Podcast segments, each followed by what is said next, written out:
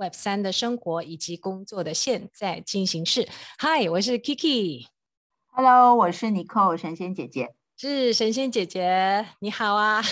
Hi，Hello，Hello。是是是，很快的。我们这一次谈的话题呢，我们叫它第一场元宇宙战争。嗯，um, 这是一个正在发生的新形态战争啊，而且还不断的在持续当中。我们希望能够早日结束战争，让失所的难民们有家可归。那今天这个话题呢，我们在未来不打烊的播客先前上周的话题啊，也有提到一场乌克兰九零后副总理的另类战争，其中我们特别去凸显到的是加密货币。还有新媒体的混合，对于当今世界带来这种无限可能的延伸。那本集我们延伸的这个话题，不希望有战争，而是探讨当下不论发生什么事情，我们都已经进入到元宇宙这个与现实平行的时空中啊。所以，Nicole，我们这场战争有哪一些特性啊？我们看到，嗯。对，其实我长期在呃观察很多国际的趋势哦。那我们在看这个呃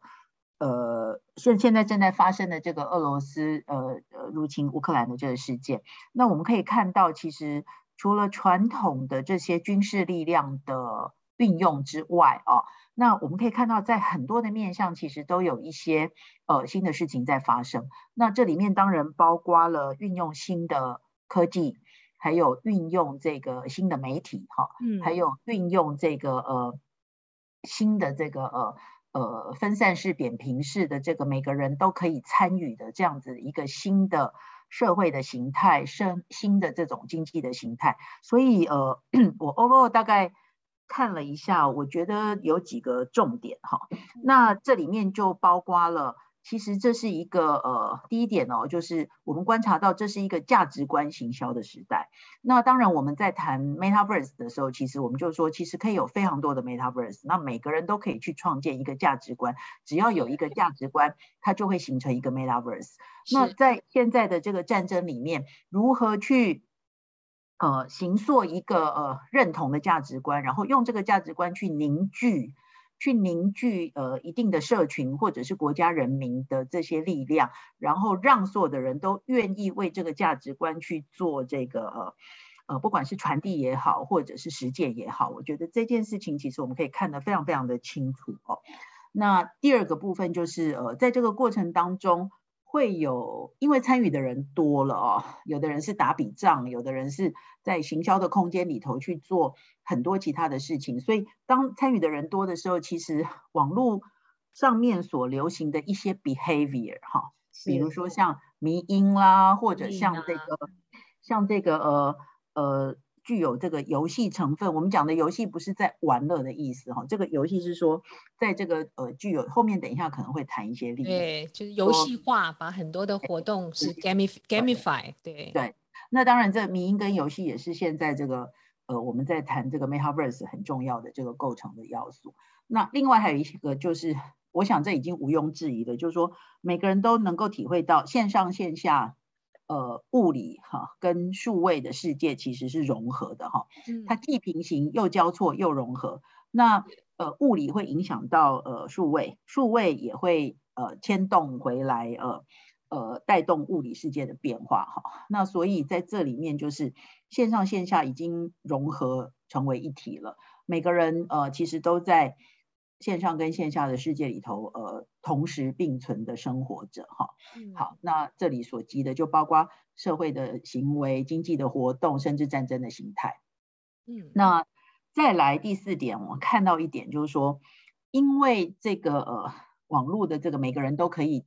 呃，就像当 UGC 的发展哦，每个人都可以，每个人都有自媒体都可以表达意见，所以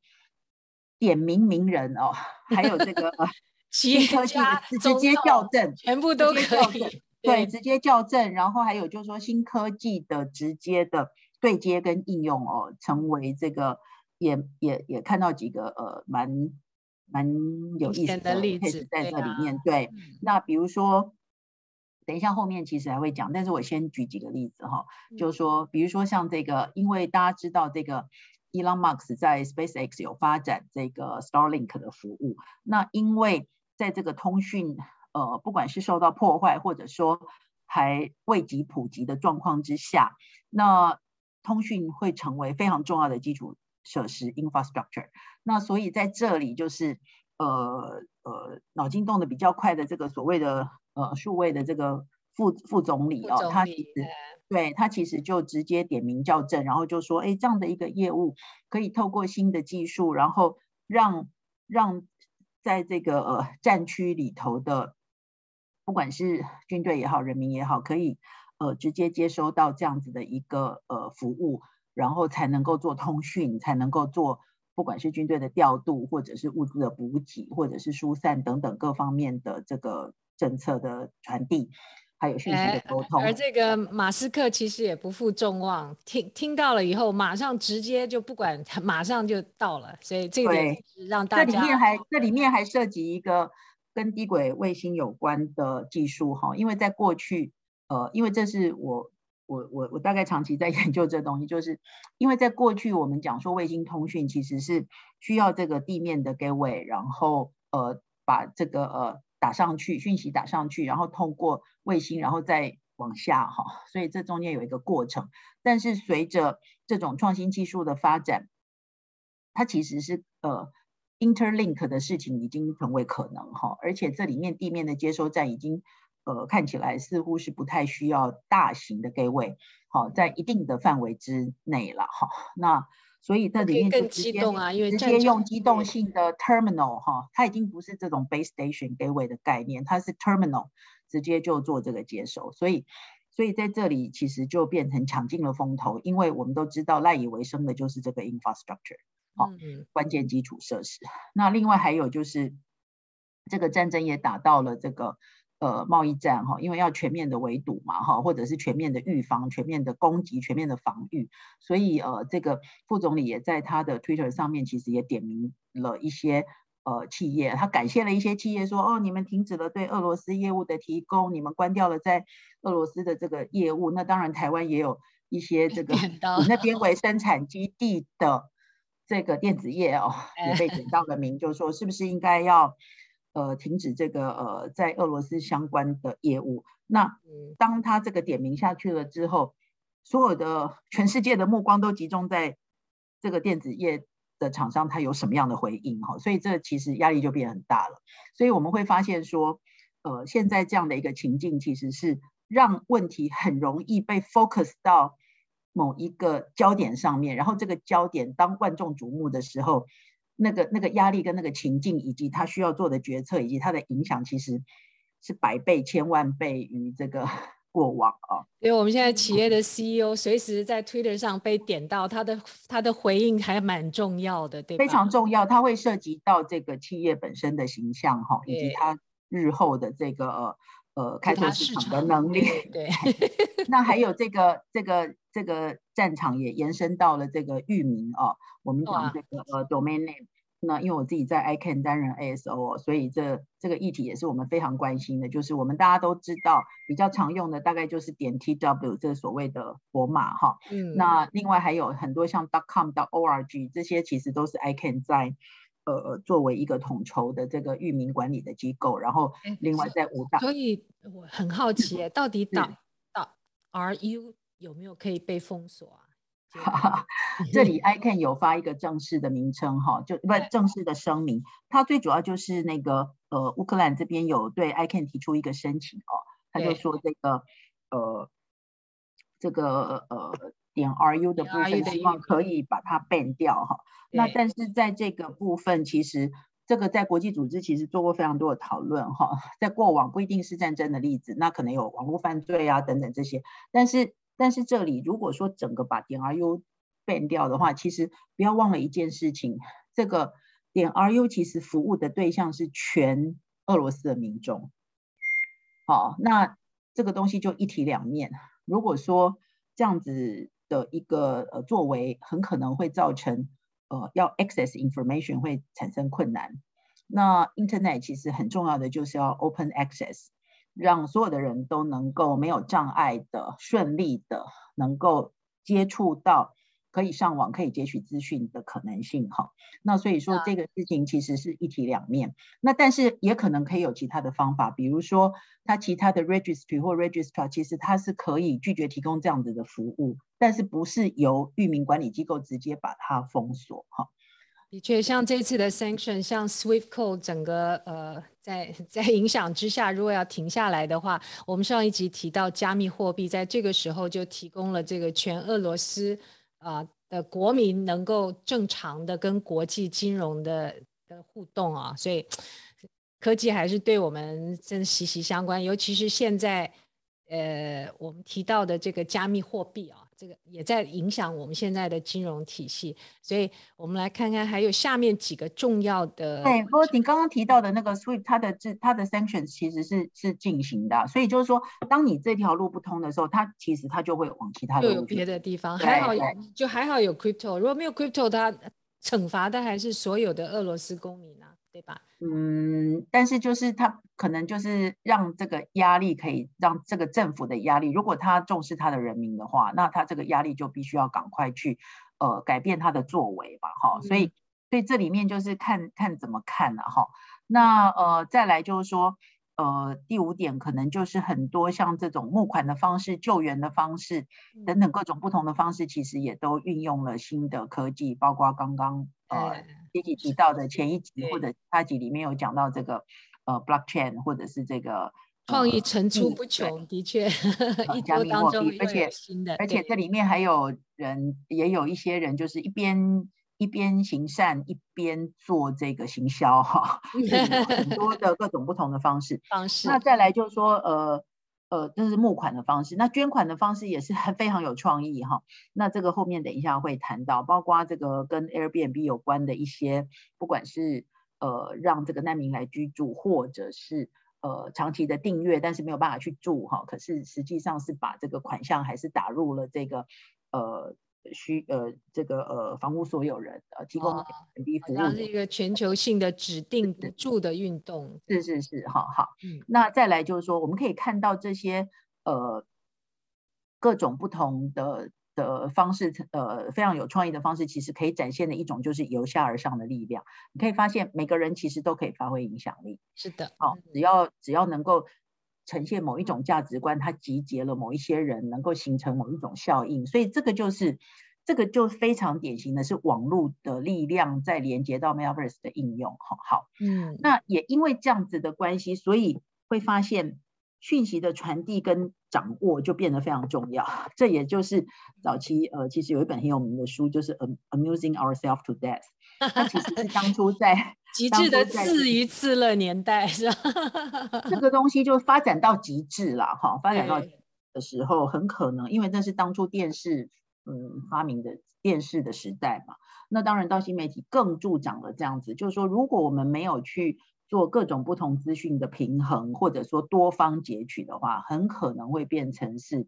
让这个呃呃。从呃个人的魅力啦，然后这个新闻的诉求可能不一定是专业或真相啊，而是这种激情啊、悲情啊，或者是 entertain 哈、嗯。那那各种不同承载资讯的 channel，呃，这里都都有可能会发生到这样的问题。只是说现在媒介变成是一个呃。很被容易截取的状态的时候，这个这个情况就会让它放大哦，千百倍。双刃剑，对不对？是是是。那那所以整个这样看下来的话，嗯、如果说我们以 Metaverse 哦这个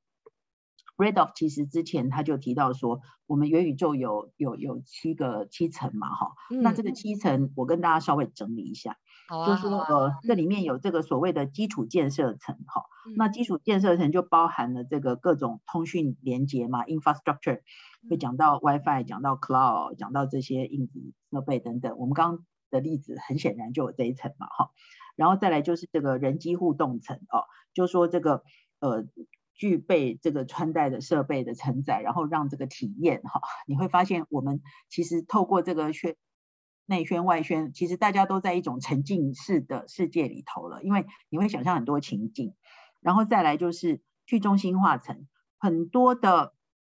包括刚刚募款的方式、捐款的方式，呃，这个呃指令下达的方式，然后这个呃领袖他对外沟通的方式，其实它都已经变成是一种呃去中心化的这种概念了哈，扁平式的。那再来就是在这个呃空间空间的计算哈，空间计算层，这里指的是说我们的这种资产的流动啦，还有这个呃这个呃相关联的这个呃数位跟物理世界之间的这个呃整合哈，其实就是在这个部分看。物理数数位的世界所占的 portion，那这里就是如果你你这个体正常体系的金融被被被制裁的时候，那我这个资金是怎么在流动？所以这个部分其实是很值得去观察的。那再来就是创造者经济，我们可以发现，当每一个人都可以把都可以变成创作者，都可以把这个讯息往上传的时候，它其实可以发挥的影响力是非常大的哈。等一下后面我们可能也会看到例子，然后再来是。探索跟发展层，哈，那就很多呃新的 behavior 会产生。那另外最最终就是这个体验层，你会发现这里面很多东西其实是我们已经进在在很多的场景，很多的这个，当然实际的战争是在发生的，可是有一些其实它是变成是一种体验式的存在。嗯，我们去 experience 这个过程，好像每个人都在都在体验这一件事情一样。所以所以其实其实其实这里面真的是一个。Hybrid 哈，然后是一个线上线下的整合，而且它的重点是它是 non-linear，也就是说它的每一件事情的发生，它不是线性的存在，它是一个非线性的存在。所以我们在在在在看这个情境的时候，呃，其实是很值得去呃观察，以及我们在看说后续会发生的呃小至个人的生活的事件，大至全世界影响。我们讲说这个。这个呃蝴蝶效应哦，小大致这个可能会影响到全世界的这个重要的事件，最大的像这样的战争，其实其实它都有可能是是一个呃呃，因为某一个事件的引发而产生没有办法预期的后果哈，那完全是超乎想象的，所以啊，对呀、啊，先其实。我们我们我们会把这个链接啊，Randolph 的七层次也放在博客下方。其实就这一次这个一个战争体现了中间所有的元素，哎，而且当然还有一些很实际。我们将来会会有粮食短缺，会有这个呃有有一些基础设施的的这个倒退啊，尤其是俄罗斯的经济要倒退，有的时候我们的新闻说倒退三十年啊。所以那下头的话，我们就开始一一的用一些故事来来更加的呈现啊。上头呃，你扣我们刚刚提到的一些观察的要点了啊。那我们来看看有哪一些故事呢？嗯，那是真实发生的事件嘛？对对对对对。那哎，我们说啊，这个。线上线下是高度融合、互相塑造，而且有高度的这种分布式啊，应该是这个我们常说的去中心化。以前所有事情一定是元首发令等等一切发生，你在这一次的战争就特别发觉民间这样也可以做，企业家也可以参与，总统也出来跟跟那个企业家校正，整个世界就变成一个充满隐喻的元宇宙一样的啊。那我想聊聊说这个。极致自娱自乐年代这样的的故事啊，我们现在在社交媒体这种分就是全去中心化的参与，把战争从一种集体性的事物还原成为个体性的事物，中间我们下头还有很多故事，每个个体在中间甚至于都可以重新定义战争，也重新定义了政治。这次啊。乌克兰总统呢，在各个舞台，尤其是最近常常在欧洲的国会，最近是到日本啊，他的这种双向互动小剧场式的表演啊，把这个现在的政治，甚至于在社交媒体，全世界都看到，所以这个过程的确是把战争变成粉丝追剧的过程哦。很好玩，尤其是最近那个 Netflix 又在谈当初呃泽林斯基在二零一五到一九年演的那出电影，也就是他从一个学校的历史老师变成总统的故事啊，叫《人民公仆》，看起来是不是很像是戏剧上演啊？真的是一场元宇宙的战争哎、欸，因为他因为那个乌克兰总统他本身的个人的特质，还有他过去的。过去的职业以及他从政的历程，刚好其实刚好在在这个事件当中被，就是它是一件有意思的事情，所以所以所以他的他的大家就会更关心他哈，然后看说，哎，这样的一个反差很大的的一个角色，他怎么样扮演的更好？结果哎，发现他非常。非常的呃擅长在这个部分可以去凝聚凝聚这个呃乌克兰的这个呃集体的意志哦，甚至改变了呃欧盟的态度，然后更进一步的在寻求全世界的支持。我觉得他在这一个凝聚这个价值观以及。扮演很重要，对，扮演非常非常重要的角色。所以我们在谈说这个价值观，那我就接着往下来讲，就是说这是一个这个价值观行销的时代。哈，那我们可以，那我们在谈 Metaverse，其实就是在谈价值观嘛。哈，对。那在这种场景之下，各种不同科技的力量运用的情况之下，这个价值观的力量会变得很强大。那很多人会讲说啊，这个价值观其实你就是很。很很空洞啊，然后就是在讲说，好像只有言辞在这边表述啊，然后好像是一个看不见也摸不着的一个东西。但是正，但是这种分散式的、扁平式的凝聚起来，整个带动起来的这种价值观的力量，它会把，它会把这个线下永远没有机会可以见面的个体，透过在线上的这种呃分散式的。的这个连接哦，反而能够很容易的可以动员起来，然后形成一种集体的行动，然后这种行动反而变成什么？因为它分散式，它分散在很多地方，所以它变成一种无所不在的力量。现在真的觉得无所不在，对，就无所不在，而且他会有很多只要认同这个价值观的人，他就可以用他的方式来支持哦，然后不断的去行塑的这种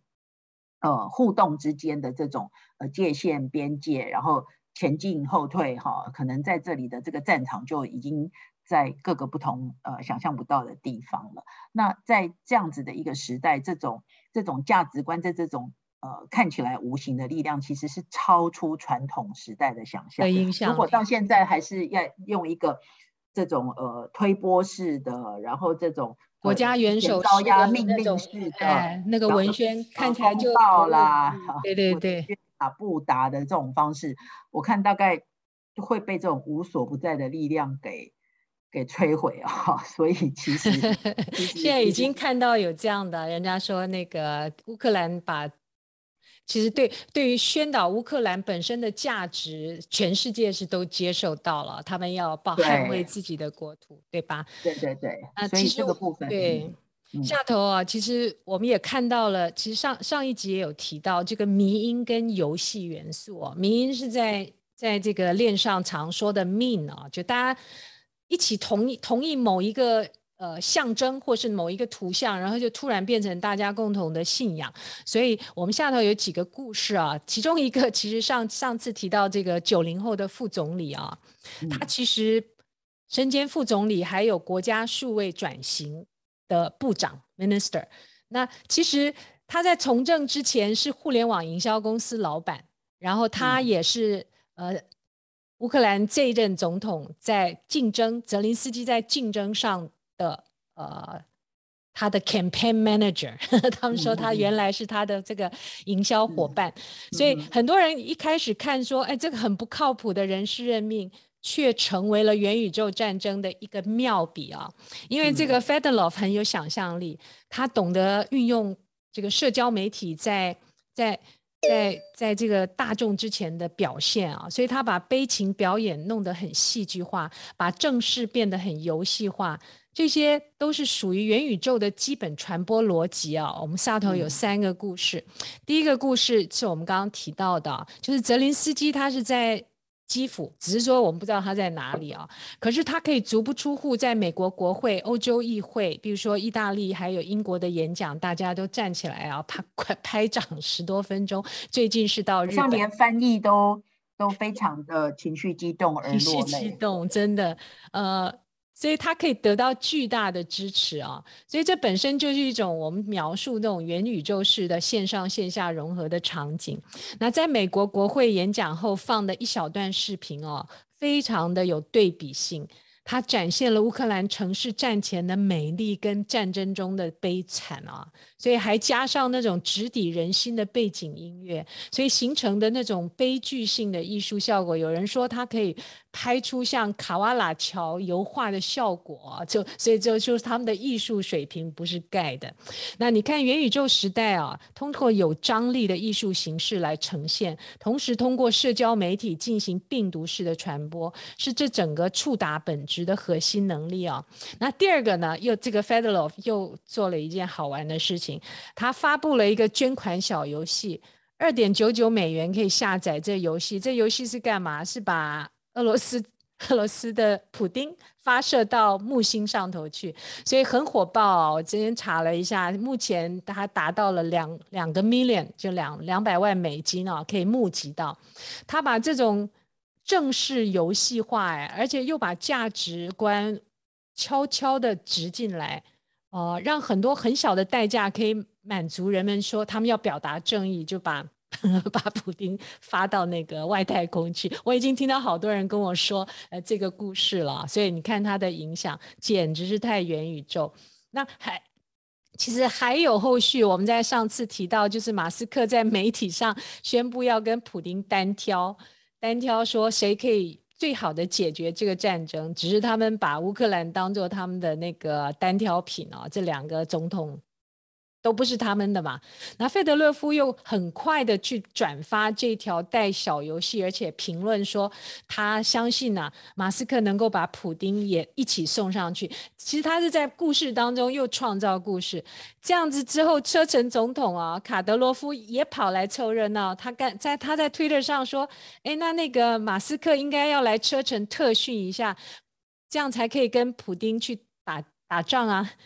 啊，马斯克回嘴说：“我是右撇子，但我左手就可以打败他。你看这个战争是不是像小孩子在在吵架啊？啊，把那种好胜啊、游戏性通通跑出来了。而且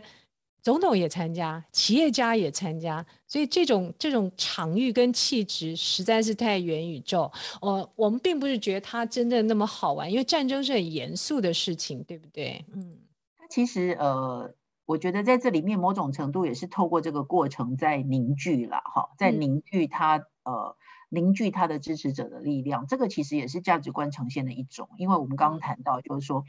在这个呃呃新的时代里头哦，就是他确立的他的价值观跟他的目标，那他几乎所有的各种不同的体验，各种不同的这个场景，其实就是一直行作朝这个方向。他其实跟你看似看似好像用游戏哈打口水仗，可是在这里面透过这个呃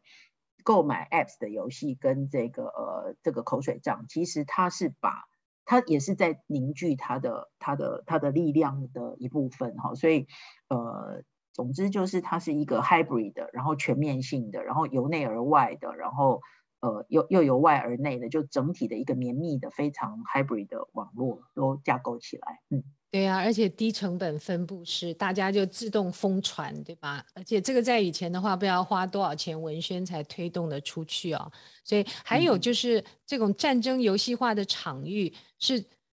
宣传之后，把更多的人又开脑洞一起跑进来。所以像芝加哥的艺术家就制作了泽林斯基的乐高小人，然后就在就把它做成像那个 Lego。对吧？网上贩售，然后来筹款，所以这种玩法啊，会会像你寇早先说的，这种捐款变成非常有趣的活动，而且让更多的人又会想象更多的方式，潜移默化的改变着人们对于世界的理解啊，改变着各种行为的正当性的边界。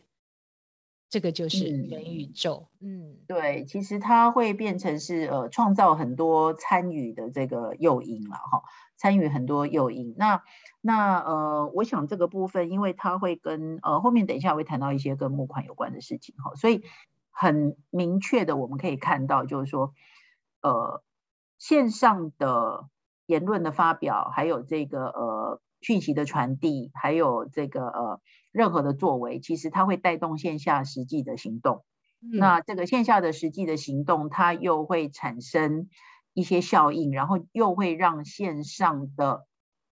这个呃呃更集中，然后更聚焦，然后更更去让不同的集团之间的这个呃凝聚力能够得到。你可以发现哈，为什么现在就是呃呃嗯看起来就是说呃在呃全世界能够得到讯息的地方哦，那那他就是用这种方式在传播。那如果说是呃讯息不通透的哈，他没有透过这样的方式去传播的，其实其实大家反而就是会觉得说，我我我其实没有办法支持你，没有站在你这一边，因为因为因为那不是我我们现在的人所熟悉的方式了哈，所以所以就是传递的方式会变得非常非常重要。那再来就是说，如果说真正那另外还有很多的分析，我们看到的其实它是跟。呃，实际的军事作战是有关的哈。那当然，呃，实际军事作战，因为我们不是这方面的专家，所以我们看到的只是说，在科技的层面，在呃新的呃资讯科技运用的面向上面，我们来做一点探讨。可是真正军事的行动，呃，我们没有办法做深入的分析。不过从各方面的消息跟新闻看起来，也是朝向非集中式的。方式来走了哈，那比如说像我们可以看到，就是说，呃，乌克兰这边当然尽量避免集中式的正面决战，因为他他是被入侵者，好，然后他基本上是处于一个防守的状态，所以他会把这个战争做分散式的处理，才有办法去对应一个高度不对称的以小打大的战争，好，那所以这里面也是一种呃分散式的，然后然后这个指挥体系要怎么去运作哈，大概。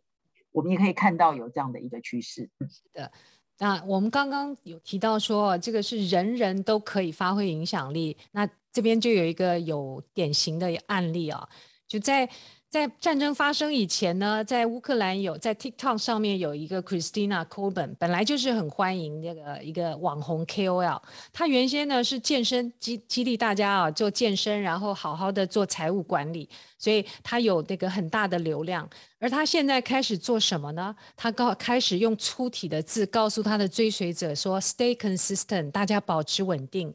Do what makes you happy，就是持续的就可以摇身一变哦，变成一个稳定大家心情的一个很重要的 KOL，而且不断的升级之下哦，大家会从这个 Christina 的页面去看到战争的一些内幕啊，因为大家会相信他是一个真正在战场上，而且持续安定大家心心里的。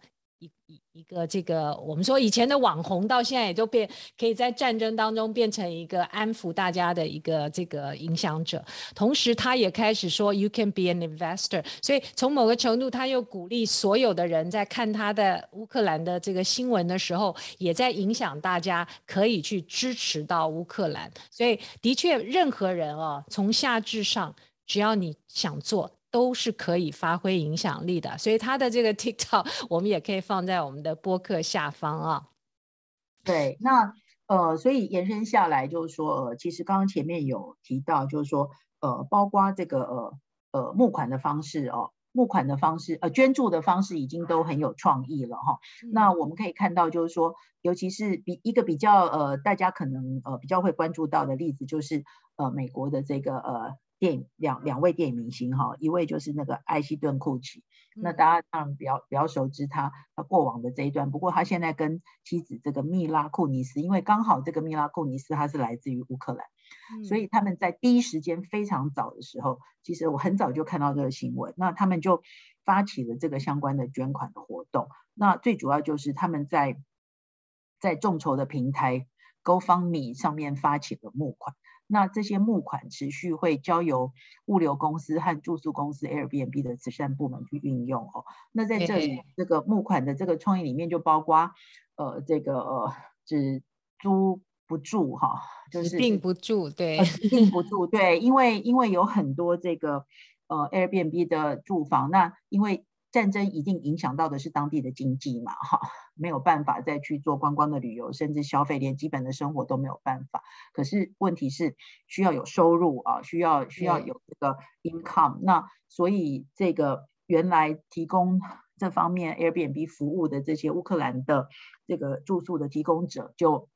可以收到这些，都可以收到这些订房的的款，对对对，是这样，对。说到这里哦，哎，对，说到这里，其实也有战争的战争版的 Airbnb 哦。所以现网上也有看到，在美国有两个大学生，名字看起来是东欧来的，但不太确定他们是不是乌克兰人。他们也就开发一个网站，让那个乌克兰难民以及愿意接收难民的欧洲家庭，可以迅速的在网站上做 matching，就找到彼此。所以你看，这就像是一个战争版的 Airbnb。他原先是把原先的共享经济变成了一个共担灾难啊，分布式的价值规则，能够大大的激励所有人都可以参与，只要你想做，都可以马上有行动啊。所以其实今天我们的故事呢，可以看到线上能够改变行为的边界，我们原来都不知道，我们还可以。在持续延伸什么？只是战争的事实，硬碰硬还是得看线下。那战争现在还没有结束，所以未来怎么演化要持续观察啊。那说起来，未来的元宇宙也是一样啊，线上会重新定义线下，然后呢，线上也不可能脱离线下的各种反向约束，所以它是像刚刚尼寇说的，线上线下是一个相互塑造的过程。嗯。对，所以其实我们现在，呃，资讯科技，呃，特别是网络科技，给我们带来的是一个 reshape reshape 的过程。嗯、那这个 reshape 的过程，它会有很多的 interactive，还有它会有不同的 layer 哈，所以它其实是一个 hybrid 的，然后呃各种的力量在这个里头去做一些交互的影响跟运用，然后重新去形塑我们的世界。那呃一个呃严肃的，然后呃。继二次大战之后的呃，几乎呃将近到第三次世界大战边缘的这样的一个很重大的事件，那其实我们在这里看到的是一个呃，资通讯科技对我们带来的影响。那那这些的不管是动员也好，或者影响也好，几乎都是全面性的。所以呃，这里面呃很看看起来其实就是很像我们这个。呃，Metaverse 的每一层哦，那感知全面性的都带动了，嗯、所以确实这个时代是不一样。那越，时代不一样喽。是是是是，好啊，所以我们希望能够呃，所有的难民早日能够有家可归。然后今天这个话题，元宇宙的战争，第一场元宇宙的战争，我们就在此小结。然后呢，谢谢各位的收听，也可以回听我们原先这个九零后。啊、呃，副总理的另类战争。那你寇，我们就下次准备更有意思的话题吧。嗯，是这个，我们一定会持续哈，因为 We 道其实我们的宗旨就是把这个元宇宙的大小事都呃，透过我们每一周的分享来跟各位来呃共创我们的未来。是，好啊，那我们就下周再见喽。OK，拜拜，拜拜。